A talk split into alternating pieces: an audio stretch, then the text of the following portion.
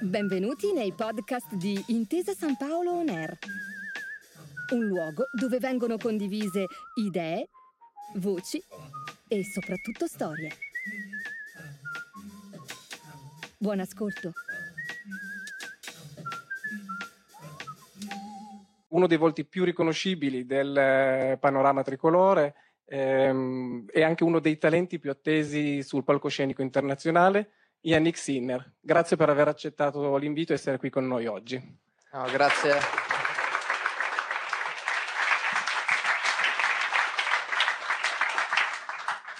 Bene, come ogni storia che si rispetti, anche se la vocazione dell'Innovation Center è guardare al futuro, bisogna però partire dall'inizio. Un passato non troppo lontano, in quanto sei nato nel, nel 2001 e, e, fin da piccolo hai mostrato grande interesse e passione per, per, lo sport, in particolare per il tennis e lo sci. Eh, ci puoi raccontare come, sono, come è stato il tuo primo incontro con lo sport?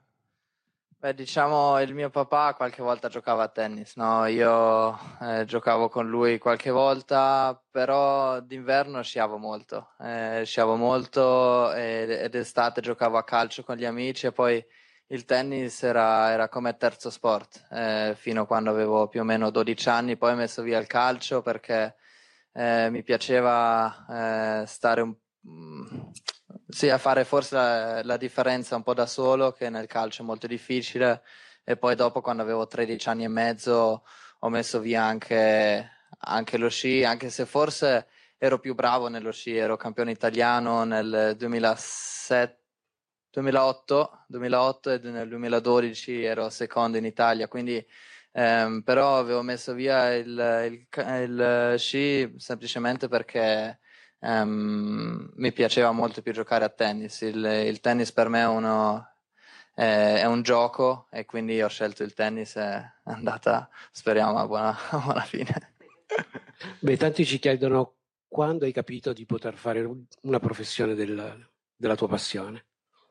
Io da piccolo non avevo mai pensato di arrivare a, a questo punto dove sono ora. Eh, io ho fatto questa, se- eh, questa scelta semplicemente perché mi, perché mi, piace giocare, perché ehm, sento che il tennis mi dà tanto più eh, anche nel, in modo personale come, come crescita da, eh, di persona e quando sono andato via da casa con 13 anni e mezzo eh, ho capito tante cose, no? De- delle piccole cose come fare la, la, la lavatrice da solo o, o fare la spesa e quindi poi piano piano sono cresciuto molto molto in fretta e poi c'è stato un anno nel 2019 eh, quando ho preso i miei Ehm, allora nel 2018 avevo, avevo, vinto qualche torneo e poi nel, eh, nel 2019 sono partito e poi quando avevo vinto forse il, il Challenger a Bergamo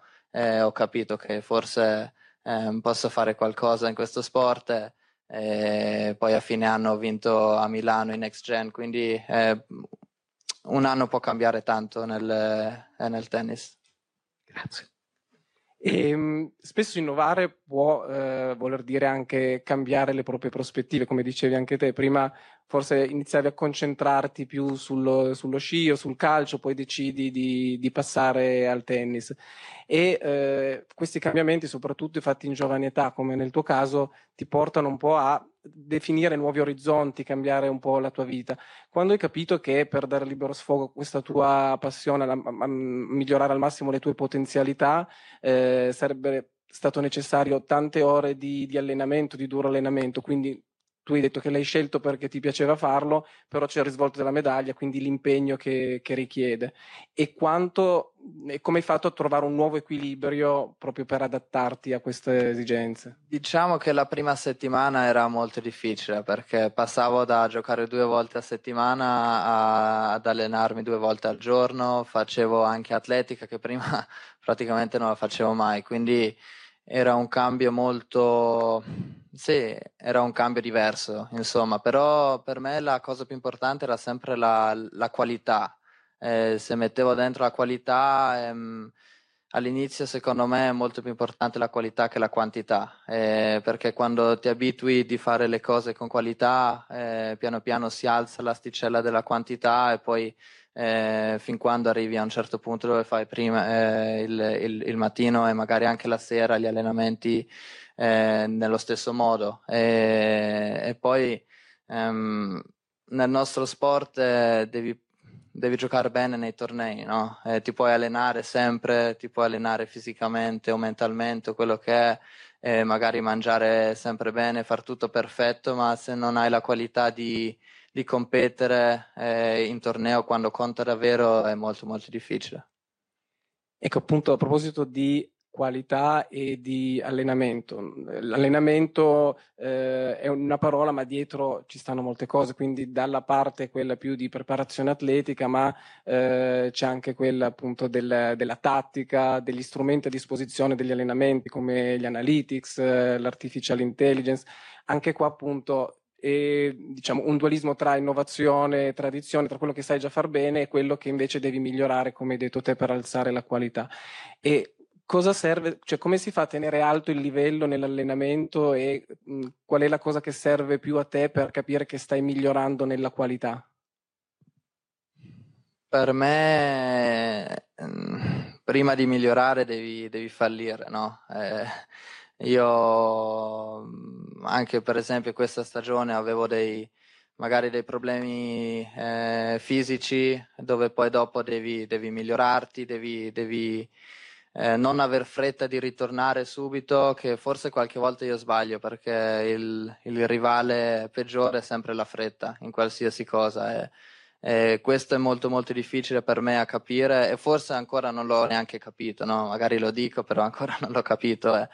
E, diciamo quella è la, sicuramente la cosa più difficile. Poi certo, eh, come avevo detto prima, ti alleni eh, per vincere tornei, non per vincere un turno, due turni. Eh eh, e quando sei molto vicino e poi magari vince eh, il giocatore contro cui ha perso tu eh, il torneo ehm, fa male, no? Fa male, però eh, si deve sempre andare avanti, provare a migliorarsi c'è tanto lavoro dietro che magari non si vede neanche da fuori, perché se uno si vuole allenare tanto, ehm, la sera magari va a dormire già alle 10 o 10 e mezza e e quindi ci sono tanti sacrifici ehm, che, che, qualcuno deve fare.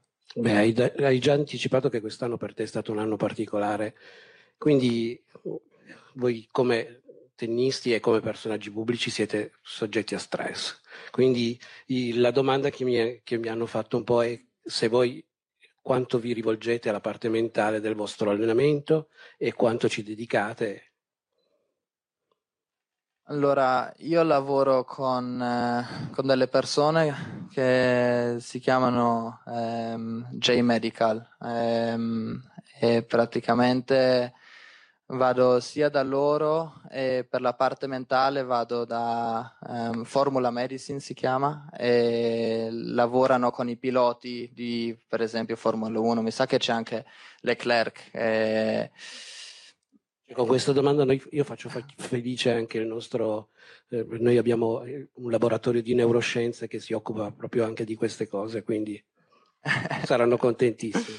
E praticamente io non le sento tutte le settimane, non, non, non, sono il tipo che ogni secondo giorno le chiamo e dico ok, eh, aiutatemi, questo e quell'altro. Ci può stare che magari ho due settimane dove non ho bisogno di parlare e poi magari ci sono dei giorni dove eh, le chiamo eh, tre giorni di fila perché sono io che mi sento così eh, perché quando va tutto bene ehm, è inutile cambiare delle cose ehm, invece quando sei in difficoltà e senti che non riesci a tirarti fuori fuori da solo ehm, se hai un team dietro che ti può aiutare che ti, che ti riesce a a tranquillizzarti è molto molto meglio. Eh.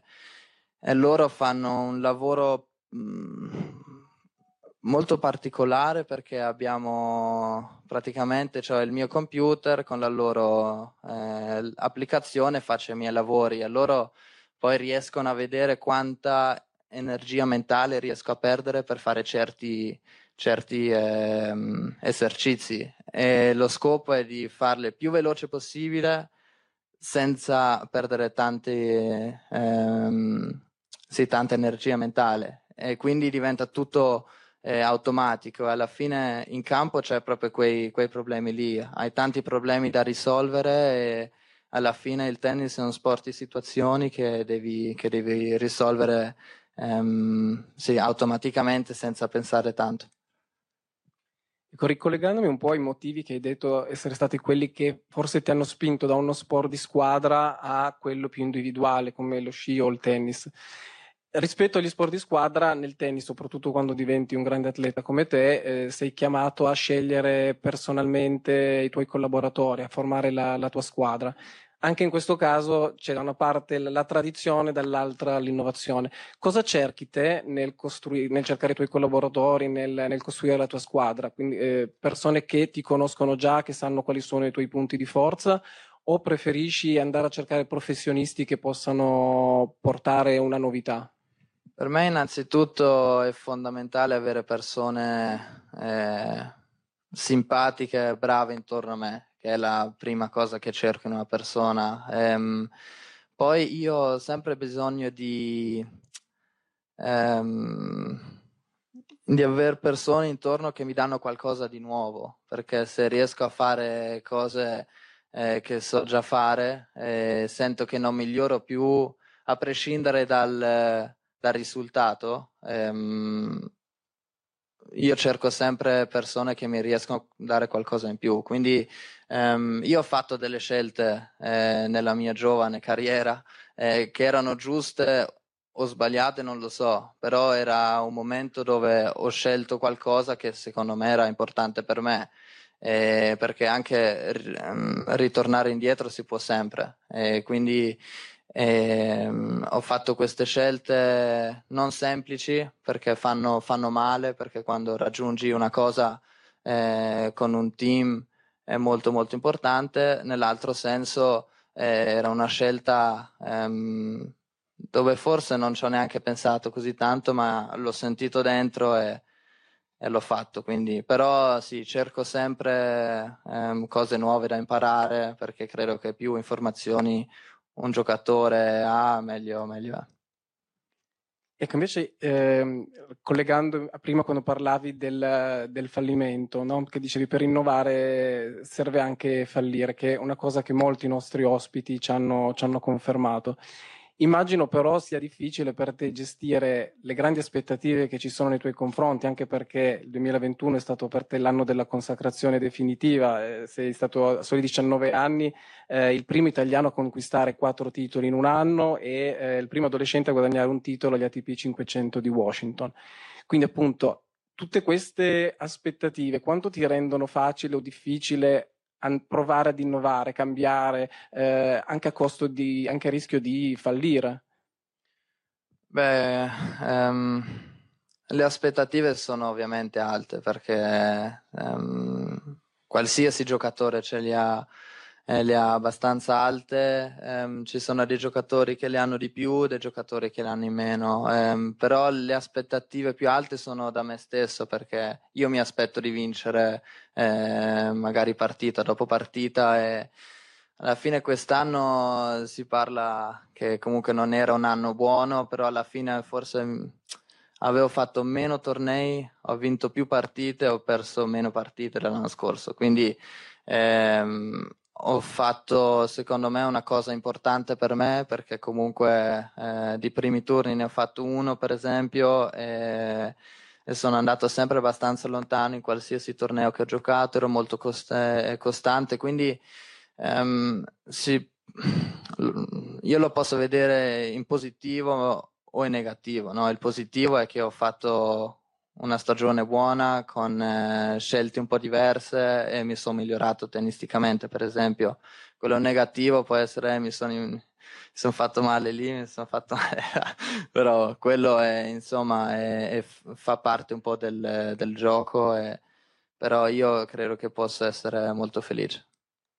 Infatti tanti ci chiedono quanto è difficile l'automazione, cioè adesso tu hai cambiato allenatore, e ti sta facendo fare delle cose nuove, lo, lo, vediamo. Quindi quanto è difficile immagazzinare un colpo o, mag- o comunque quel colpo poi portarlo anche nella partita? È sempre fondamentale di um, allenarti a provare certe cose senza perdere quello che già uno ha. E alla fine questa è la cosa più difficile. E, um, avevamo cambiato tante cose tecnicamente, soprattutto in allenamento, che poi magari in partita ancora non, non le riesco a fare, magari riesco a farle dopo, dopo un anno, due anni, non lo so io, ma o forse mai, però spero di no. no, no. però, però, diciamo che eh, tutte cose nuove le devi usare nel momento giusto. Eh, ho capito anche se voglio battere i migliori al mondo, devi avere tante scelte diverse in campo perché eh, se gioco contro un giocatore ho sempre eh, un, altro pro- eh, un, altro problema e quindi devi avere sempre le soluzioni da tirar fuori e poi probabilmente di, di, di provare a vincere. Certo, un aneddoto sulle tue partite, qual è stato un ricordo delle tue partite quando mh, mm, qualcosa di curioso, di, eh, magari di una partita in particolare che ti ricordi che o non stavi vincendo o ci hai dovuto mettere qualcosa di, di particolare? Uh, aspetta un attimo. Forse il tempo puoi bere, puoi bere. Ah, approfittare per un bicchiere d'acqua. Aspetta. Um, allora, um, l'anno scorso agli US Open ho giocato contro Mofis, no? Ed ero sopra 2-7-0, stavo giocando molto bene. Eh, abbiamo giocato non sul centrale, ma si chiama il Louis Armstrong Stadium, che è praticamente il, il campo sì, abbastanza grande che nei, anni e anni fa era il centrale questo. E, gioco lì contro Monfils, stavo giocando bene, era tutto tranquillo, ero anche break sopra nel terzo, ero 4-1 mi sembra, e perdo 6-4. Poi eh, eh, io un po' incazzato, eh poi di nuovo, eh, quarto set, 4-0 sopra.